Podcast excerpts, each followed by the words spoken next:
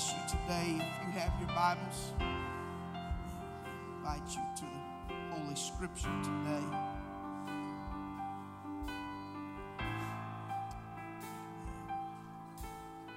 Awesome presence of the Lord is here today. I believe God wants to do miracles in this place. Amen. Amen. Genesis chapter number 17, verse number 15 so blessed to be in His presence today. Amen. It's not very often do you get to say that I get to be in the presence of a king. Amen.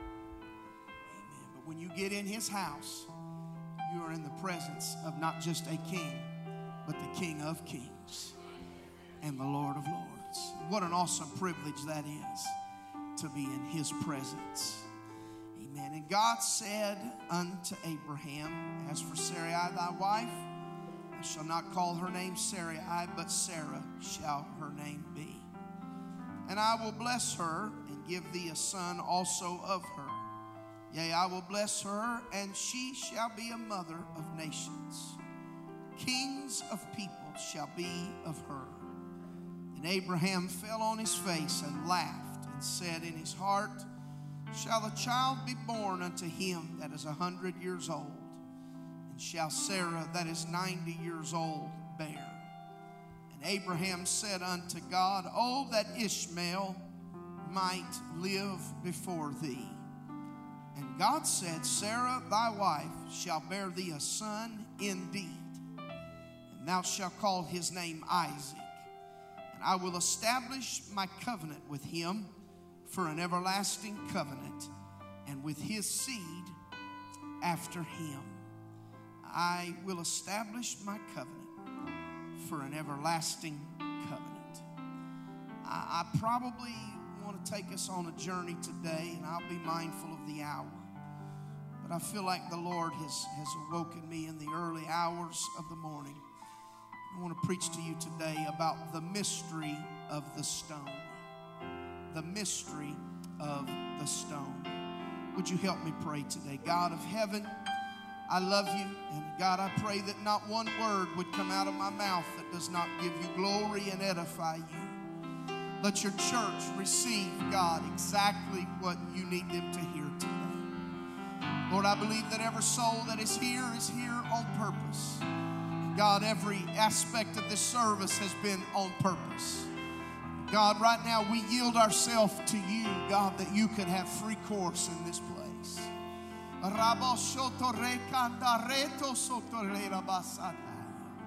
Let your will be done in this house today, I pray, Father.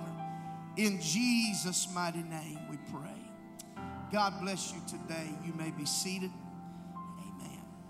This scripture tells us of maybe something that we could all relate with, not having a child when you're 90 years old, but something here that I find as I dive into the scripture. I find here that they have Ishmael, the child, the, the mistake, the one that they done in their own timing without the plan of God. And then I find a miracle that is born the miracle of Isaac. This is a, a, a, very puzzling scripture because it appears as though that out of the same household there are miracles and there are mistakes. I think probably all of us can find a time in our life where we can relate with this scripture. A mistake is a fault in understanding, it is a, is a, is a misperception, it is a, an interpretation, an idea, an answer, or an act that is wrong. A mistake is an error. It is a fumble, an inaccuracy, a miscalculation, a blunder. It is confused or a misunderstanding. But a miracle is an event or an action that apparently and uh, contradicts scientific laws and is hence thought to be due to supernatural causes. A miracle, even in our dictionaries, is labeled as an act of God or a remarkable event, a marvel there are such synonyms that go with it a curiosity, a mystery, a wonder, an enigma. I believe that we live in a world that is full of mistakes, but we have become almost void of miracles. And the reason why that we live in such a world is merely because of the perception of man. We focus on mistakes and we often fail to see the miracles. Oh, hallelujah. We lament the Bible. The Bible teaches us many things about this, but once theologian said, we, we lament the mistakes of a good man. Dwight Eisenhower said, Nothing is easy in war. Mistakes are always paid for with casualties. That is the view of the fallen man. Oftentimes in our life, mistakes override the miracles. When our mistakes are brought to God, He has a way of removing the things that create failure in our spiritual walk. Amen. But I want you to understand something. Oftentimes, even when God performs a miracle for us, and even when God overrides the things of our past, there is that nagging thought of the mistake that never leaves your mind. It's a mistake that seems to never let you go into full freedom, into the presence of God. I know today that I may only be preaching to a select number of people, but I want you to hear me today. God is ready to set you free of that guilt and that shame that has held you captive for too long. If I could have just a little bit more monitor, that would be. You're awesome. Amen. Amen. There is that mistake. It's not just an ordinary mistake, but it's a mistake that has embarrassed us. It's a mistake that maybe has hurt and harmed and ruined our witness. It's caused us to begin a downward spiral towards the eddying waters of shame. And shame will hold you captive. Shame will stop your worship. Shame will stop your commitment to God. If you're not careful before long, the mistake will rule your entire life. That mistake that never leaves your mind. It's the one that rises and stands before you every time you begin to pray. It mocks you when you lift your hands to worship. It is that mistake that laughs at you when you volunteer for prayer. It is that mistake that distracts you when you attempt to study the Word of God. It is that mistake that haunts you every time you make a new commitment. It is that mistake that goads you and rides you and robs you of your peace. It has raided you of all of your spiritual reserves. It's a mistake that's something that can no longer allow you to live free, but you live in the torment of a yesterday's mistake. And I want you to understand today that if you find yourself in that position, God is ready for the miracle to override the mistake and give you freedom again in your spiritual walk. He's ready to set you free from guilt and shame and condemnation today. Hallelujah. Hallelujah. There are four names mentioned in this scripture text Abraham, Sarah, Ishmael, and Isaac no stranger to most of us. Abraham was the man of God that God called out of the land of the Chaldeans, the searcher of the city, whose builder and maker was God.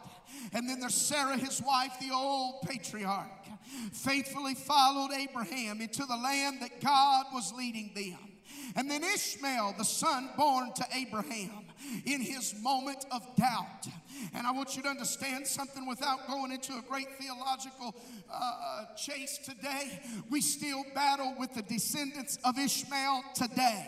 We still have a fight against the gospel truth uh, from the descendants of Ishmael today. Amen. Because of a mistake, because of a moment of doubt. And then there was Isaac. He was the promised child, he was the one that fulfilled the promise in the old age of Abraham and But there's far more to the story than just what we see there. When we lend our lives, amen, and we find out here in the origin of this mistake or this failure, amen, whether or not we are willing to admit it, this particular failure began a long process before the act took place.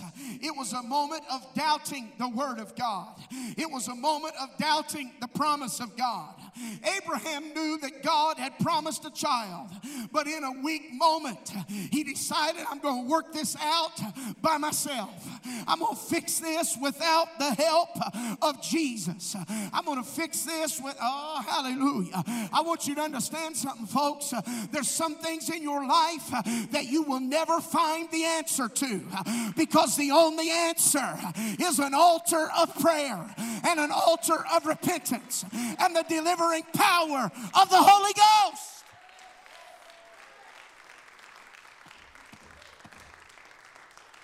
Hallelujah. I find no greater illustration of this point than, in, than when I look at the life of Samson. I find no greater illustration. The Bible said, and he judged Israel in the days of the Philistines, 20 years. Then went Samson to Gaza and saw there a harlot and went in unto her for 20 long years. That unbridled passion and untethered lust ate at the very soul of Samson until it was fulfilled in one moment of failure, in one moment of weakness. And the same was with the origin of the mistake of Abraham. Abraham found himself involved in a famine. And the Bible said, and there was a famine in the land. And Abraham went down to Egypt to sojourn there. Let me stop long enough to tell you Egypt is type and shadow of the world. And you don't ever want to get in a spiritual famine and turn to the world for direction. You better turn to the church. You better turn to the man of God God. The world don't have the answers to your addiction. The world don't have the answers to your failure.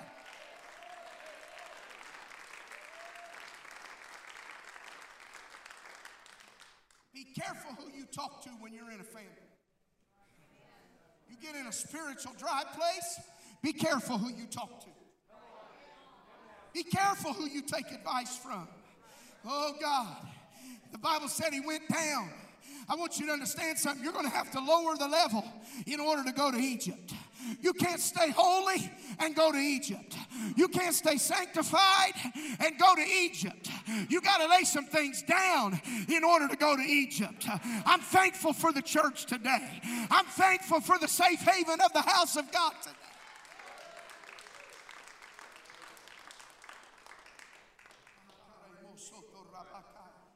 Hallelujah. Hallelujah. He went down to Egypt, and it was in Egypt. Oh God, can I tell you the spiritual application is never, ever seek advice in a spiritual matter from a carnal thing. Hallelujah. Hallelujah. You will meet failure when you turn to the wrong places in a spiritual dry place. Well, yes, you will. It was in Egypt that Abraham went during this time of famine. He left the land of Canaan to go to Egypt. For the land whither thou goest in to possess it is not as the land of Egypt from which ye came out, where you sowest thy seed and waterest it with thy foot, as a garden of herbs. But the land whither you go to, possess it. It is a land of hills and valleys, and drinketh water of the rain of heaven, a land in which the Lord thy God careth for, and the eyes of the Lord thy God are always upon it, from the beginning of the year even unto the end of the year. In Egypt, water has to be carried from the muddy, the, the muddy Nile in order to water its crops. But in Canaan, there's fresh rain provided to refresh the crop. Amen. I want you to understand something. You got to forsake the altar if you're going to build your camp in Egypt. Your altars and your camp were the meeting places with God. It was a place where God would commune with you, and you cannot do that living in Egypt. You got to make up in your mind I'm staying with the church, I'm staying with the body of Christ, I'm staying in the safety of the ark, I'm staying, I'm staying, I'm staying. Come on, somebody help me lift your hands. I feel the resistance of the enemy that doesn't want this word to go forth today. But I break that stronghold right now. God, I know you came to set somebody free today. Jesus, Jesus, Jesus. The Bible said, Woe to them that go down to Egypt for help. Stay on horses and trust in chariots because they are many and in horsemen because they are very strong. But they look not to the Holy One of Israel, neither seek the Lord. It was in Egypt that the wheels and the mistake began to turn. Hagar had been picked by Sarah to be her handmaiden. It was in the haven of the world, then his spiritual drought. It has to be understood that some detrimental things will be picked up while you're in the world. Oh God, you may make it back to the church. You may make it back to the altar. But some things that will disease your family can be picked up while you're in the world. And Sarah, Abraham's wife, bare him no children. But down here in Egypt, she said, I got a handmaiden. An Egyptian she is, whose name is Hagar. Time has a way of wearing down the promises of God. Abraham and Sarah were not immune to the weight of time. They knew that God had promised them a child, but time has a way of causing doubt. Time has a way of wearing you out while you wait on God's promise. And they began to doubt that God would ever live up to his promise of making them a father of many nations. In a great moment of doubt, Abraham and Sarah decided to take matters into their own hands. And because of that, Ishmael was born. It did not take long for Abraham to realize that a mistake had been born. He noticed the constant battle between Sarah and Hagar, he noticed the rivalry and the hatred. They began to compete for the eyes of Abraham. They began to fight for Abraham's attention. And Abraham saw his miracle getting further in the distance while his mistake was always before him. Every time I think about the miracle, Ishmael stands before me. When the weight of guilt on the shoulders of Abraham, he turned to the only place he had left. In Genesis chapter 17, we read, we read about the renewal of the covenant. Amen. That is the only place to go when the mistake has you gasping for spiritual breath. It was a renewed covenant, a place of renewal, a place of consecration, a place of hope, a place of, res- of refreshment. And after the renewing of the covenant with Abraham, shortly thereafter, we see the birth of the promise. Maybe the reason why the promise has not came in your life yet. Maybe the reason why the miracle hasn't happened yet is you haven't renewed your covenant lately. You haven't renewed your walk with God lately. And after the covenant was renewed, the birth of the miracle happened. Isaac comes along, and he is the child of their joy. He is the son of their laughter and the mistake and the miracle live in the same house. Oh God. But I want to be used of God, but I've got these mistakes. I've come to let you know that God is ready for the miracle to serve eviction on the mistake. He's ready to set you free.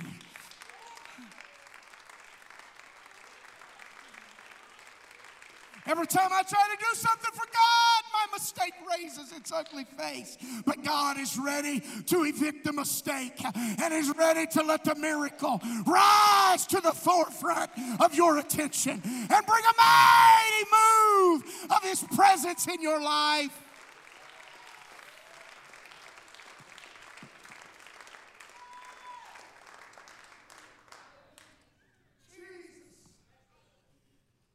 And as long as you to let God take care of the, the mistake, the miracle and the mistake will always struggle in the spirit. It's like this Ishmael will be the son of doubt, while Isaac the son of promise. Ishmael, the work of the flesh, Isaac, the work of the spirit. Ishmael, Abraham's mistake. Isaac was Abraham's promise. Hagar, the Egyptian, the intruder. Sarah, the blessed. Hagar, the world. Sarah, the chosen church. Abraham, a man of doubt. And Abraham, a man of faith. Abraham, the liar who fled to Egypt, the world. And then there's Abraham, the man of faith, that fled his homeland to seek out the place of God. The Bible is loaded with examples like this, where the old preachers by God, who didn't have resources like we have today, would pray and meditate over the Word of God, and He would give them help for the church. Can I tell you today that we've got a case in our life where Ishmael is trying to torment our Isaac, and Ishmael is trying to take the place of our promise. But I've come to tell you that he soon needs to understand that he was the mistake, and Isaac is the miracle, and the attitude of Ishmael needs to be evicted from your life today. Quit letting your failure put shame on you every time you lift your hands. Quit letting your past torment you every time you come to worship. You need to evict the, the mistake today.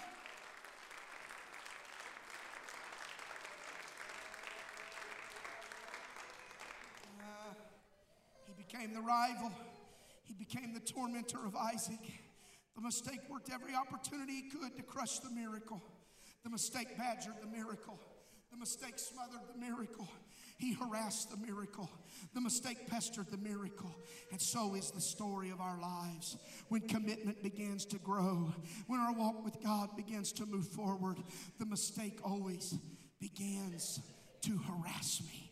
The mistake always begins to torment me. The failure always begins to speak louder than the miracle. But I've come to tell you today, a day or two of fasting, it seems like the miracle has the upper hand uh, and the mistake is not there. But suddenly it vanishes. Uh, suddenly it comes back to suffocate you. Uh, and so it soon became apparent to Abraham something had to be done. And so Abraham stands and he sends Ishmael away. He says, You got to go, buddy. You got to get out of here. You got to get out of Isaac's way.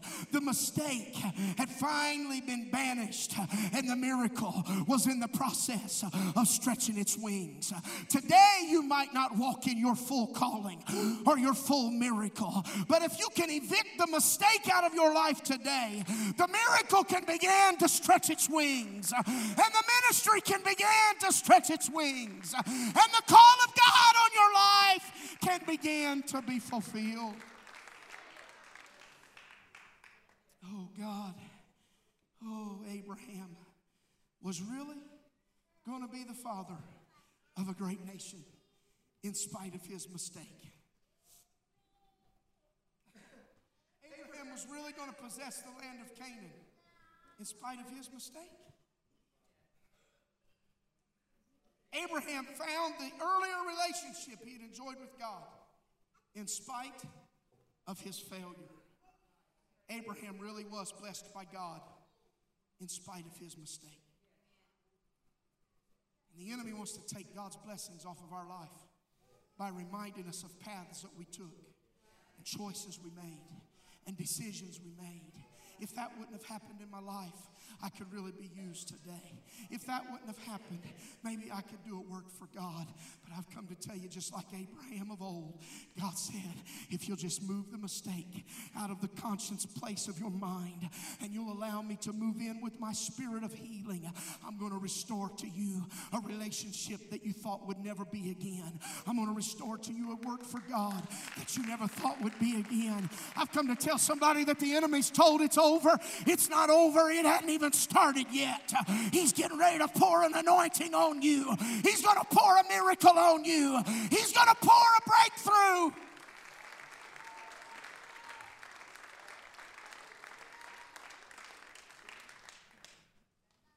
Revival can still come in spite of my mistakes. Healing can still happen in spite of my mistakes. Restoration can still take place in spite of my flesh. In spite of it, hope is still alive in my life in spite of my mistakes. And faith still believes in spite of my mistakes. Therefore, if any man be in Christ, he is a new creature. Old things are passed away, and behold, all things become new. And all things are of God, who hath reconciled us to himself by Jesus Christ, and hath given us the ministry of reconciliation. To wit, that God was, was in Christ, reconciling the world unto himself, not imputing their trespasses unto them, and hath committed us unto the world of recon, the word of reconciliation. God is ready to give you your miracle. Can I tell you what's stopping you from receiving it? Has nothing to do with the church. It has nothing to do with God. It has everything to do with you letting go and forgiving yourself. I was reading a story a few weeks ago. I, I like to read. I, someone asked me what I liked about ministry, reading's probably one of those things. I think reading increases knowledge. I was reading a story though, and it was this, this mystery that I talked to you about today of the stone. There was something very furtive about the way this little old man rummaged around in the trunk of his car that captured the attention of onlookers. He cast a nervous glance over his shoulders when he lifted something very heavy out of his car that was wrapped in a cloth. His unexpected arrival had broken the stillness of the horizon of the Blue Mesa Desert in Arizona's petrified forest. He labored across the road and out into the desert, moving with difficulty. This little fellow shuffled, stopping now and then to catch his breath. He continued until he reached the hump of a small hill that formed on the lower edge of the Blue Mesa. He calculated the slope. He then hefted his burden and started down the hill. Once he had gained the bottom, he walked perhaps 10 yards further to the edge of a small gully, knelt in the dirt, and gently unwrapped his bundle. A piece of petrified wood tumbled out from under the cloth. I don't have petrified wood today, but I found me a stone. A piece of petrified wood tumbled out. It appeared to be about 15 pounds. A splintered chunk from the base of an old tree, looking astonishingly wooden, although it had turned to stone some 200 million years ago. It glittered with crystals and gleamed green and red and blue from the smooth jasper that had filled the tree's living cells. This old man bent down and touched the stone and then lifted his eyes toward the sunset and sat motionless for a long time. It was at that point that he began to tell the story. I had to bring it back, he said, answering a question that was never asked. I found it 60 years ago. I took it when I was 13. My brother and I plotted and planned and took it when our father was not watching. We stole this from the Blue Mesa desert. My father was upset, he said, when he found it. We were already back to New York by then. He said, I've carried this rock my entire life. I've carried this, always struggling with the conscience of returning it. I vowed to return it to the desert who had once harbored the treasure. The guilty twinge had persisted in his life all of those years. Was the stone valuable? Sure, it was. Did the stone have great monetary value? Sure, it did. But this man had carried that guilt for 60 long years. He realized I'd done something that I should not have done 60 years ago. And after 60 years of guilt and 60 years of shame, he said, I must take the stone back to the slope where I picked it up. 60 years he carried the stone. And in the deepening twilight, there was a faint smile that joined the old man's face. A traveler finally experienced relief within sight at the end of his journey, laying there at the return of his guilt and his shame, he took his last breath and left this world. Can I tell somebody today? God wants you to lay down that mistake and that shame before it's too late. Some of you carried some stones of bitterness for a long time. Some of you carried some stones of hatred and jealousy and envy for a long time. But God said, I'm ready for you to lay down the stone because I've got a miracle for your life. With every head bowed and every eye closed, I wonder if there's anybody that's got some stones today. I wonder if there's anybody that's got some mistakes today. Maybe somebody's cheated you. Maybe it's a confrontation with somebody that you don't know how to get past. Maybe it's something that you can't forgive somebody for. Maybe it's dishonesty with God. Maybe, maybe, maybe it's a bad marriage. Maybe it's bitterness. Maybe it's a failure in your life. Whatever your stone is, can I tell you the mystery of it is today? When you lay it down, God's going to give you a miracle. I feel a spirit of heaviness that's about to come over this room. Come on, brother and sister. We're not going to think bad of you. Would you just reach over and pick up that stone and carry it to an altar? Would you just walk it to an altar and say, God, I can't carry this pain anymore. I can't carry this guilt anymore. I can't carry the shame anymore.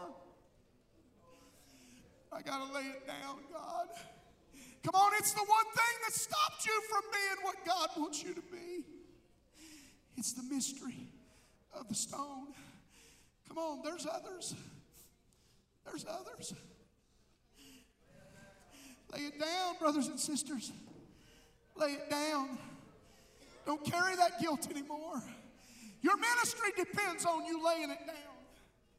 Can I just tell somebody as you continue to pray in this auditorium, the salvation of your children depend on you laying this bitterness down. The future of your family depends on it. You got to lay it down. You got to lay it down. You got to bring it to the altar. Come on, is there others that would walk up and say, God, I need a breakthrough this morning. I need a breakthrough in this house this morning. Would you gather in around these that are praying? Come on, I feel a divine move and wind of the Holy Ghost that wants to sweep over this room. Would you lay it down?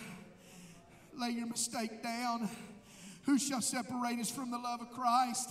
Shall tribulation or distress or persecution or famine or nakedness or peril or sword. And is written, For thy sake we are killed all the day long. We are counted for sheep of slaughter. Nay, in all these things we are more than conquerors through him that loved us. For I am persuaded that neither death nor life, nor angels, nor principalities, nor powers, nor things present, nor things to come, nor height, nor depth, nor any other creature shall be able to separate us from the love of Christ Jesus Come on, what's separating you from your miracle? What's separating you from your breakthrough? Can you lay it down today? Can you lay it down today? Come on, are you, are you man or woman enough to give it to God right now?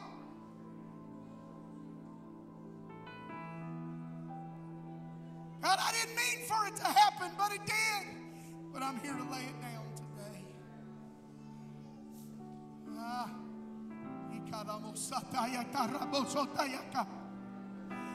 come on, somebody that's spirit filled, somebody full of anointing and Holy Ghost needs to come lay hands on some of these folks. Some folks here have served God for years, but there's been that one thing that's tormented them. That one thing that's tormented them. Can you lay it down?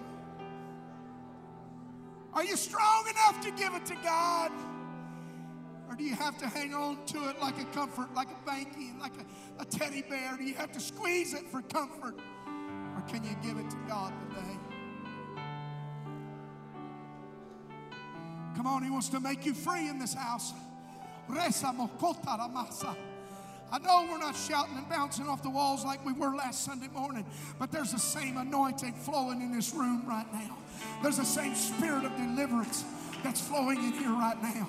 Can you lay it down today? Do you have what it takes?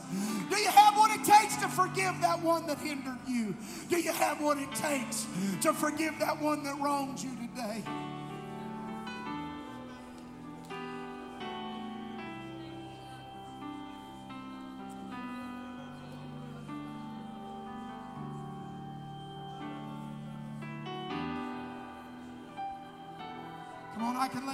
Be free. Or I can let this guilt follow me all the way to hell. Eh, eh,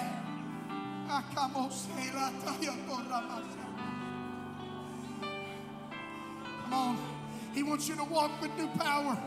He wants you to walk with new anointing. Let the miracle cover you. Let the miracle cover you.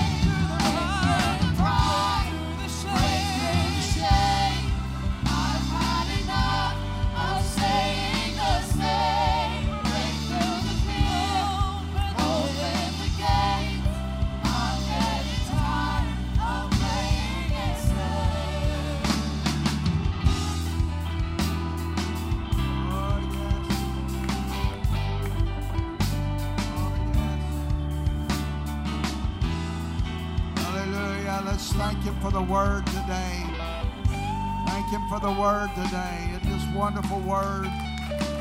Oh, why don't you lay it down? Leave it at the altar. Receive your miracle. Receive the deliverance. Whatever you need is here today. Amen, amen, amen. Awesome preaching. Wonderful word of God. Tonight's going to be another good time of praise, prayer, and worship and preaching. Just come back, bring somebody else with you if you can.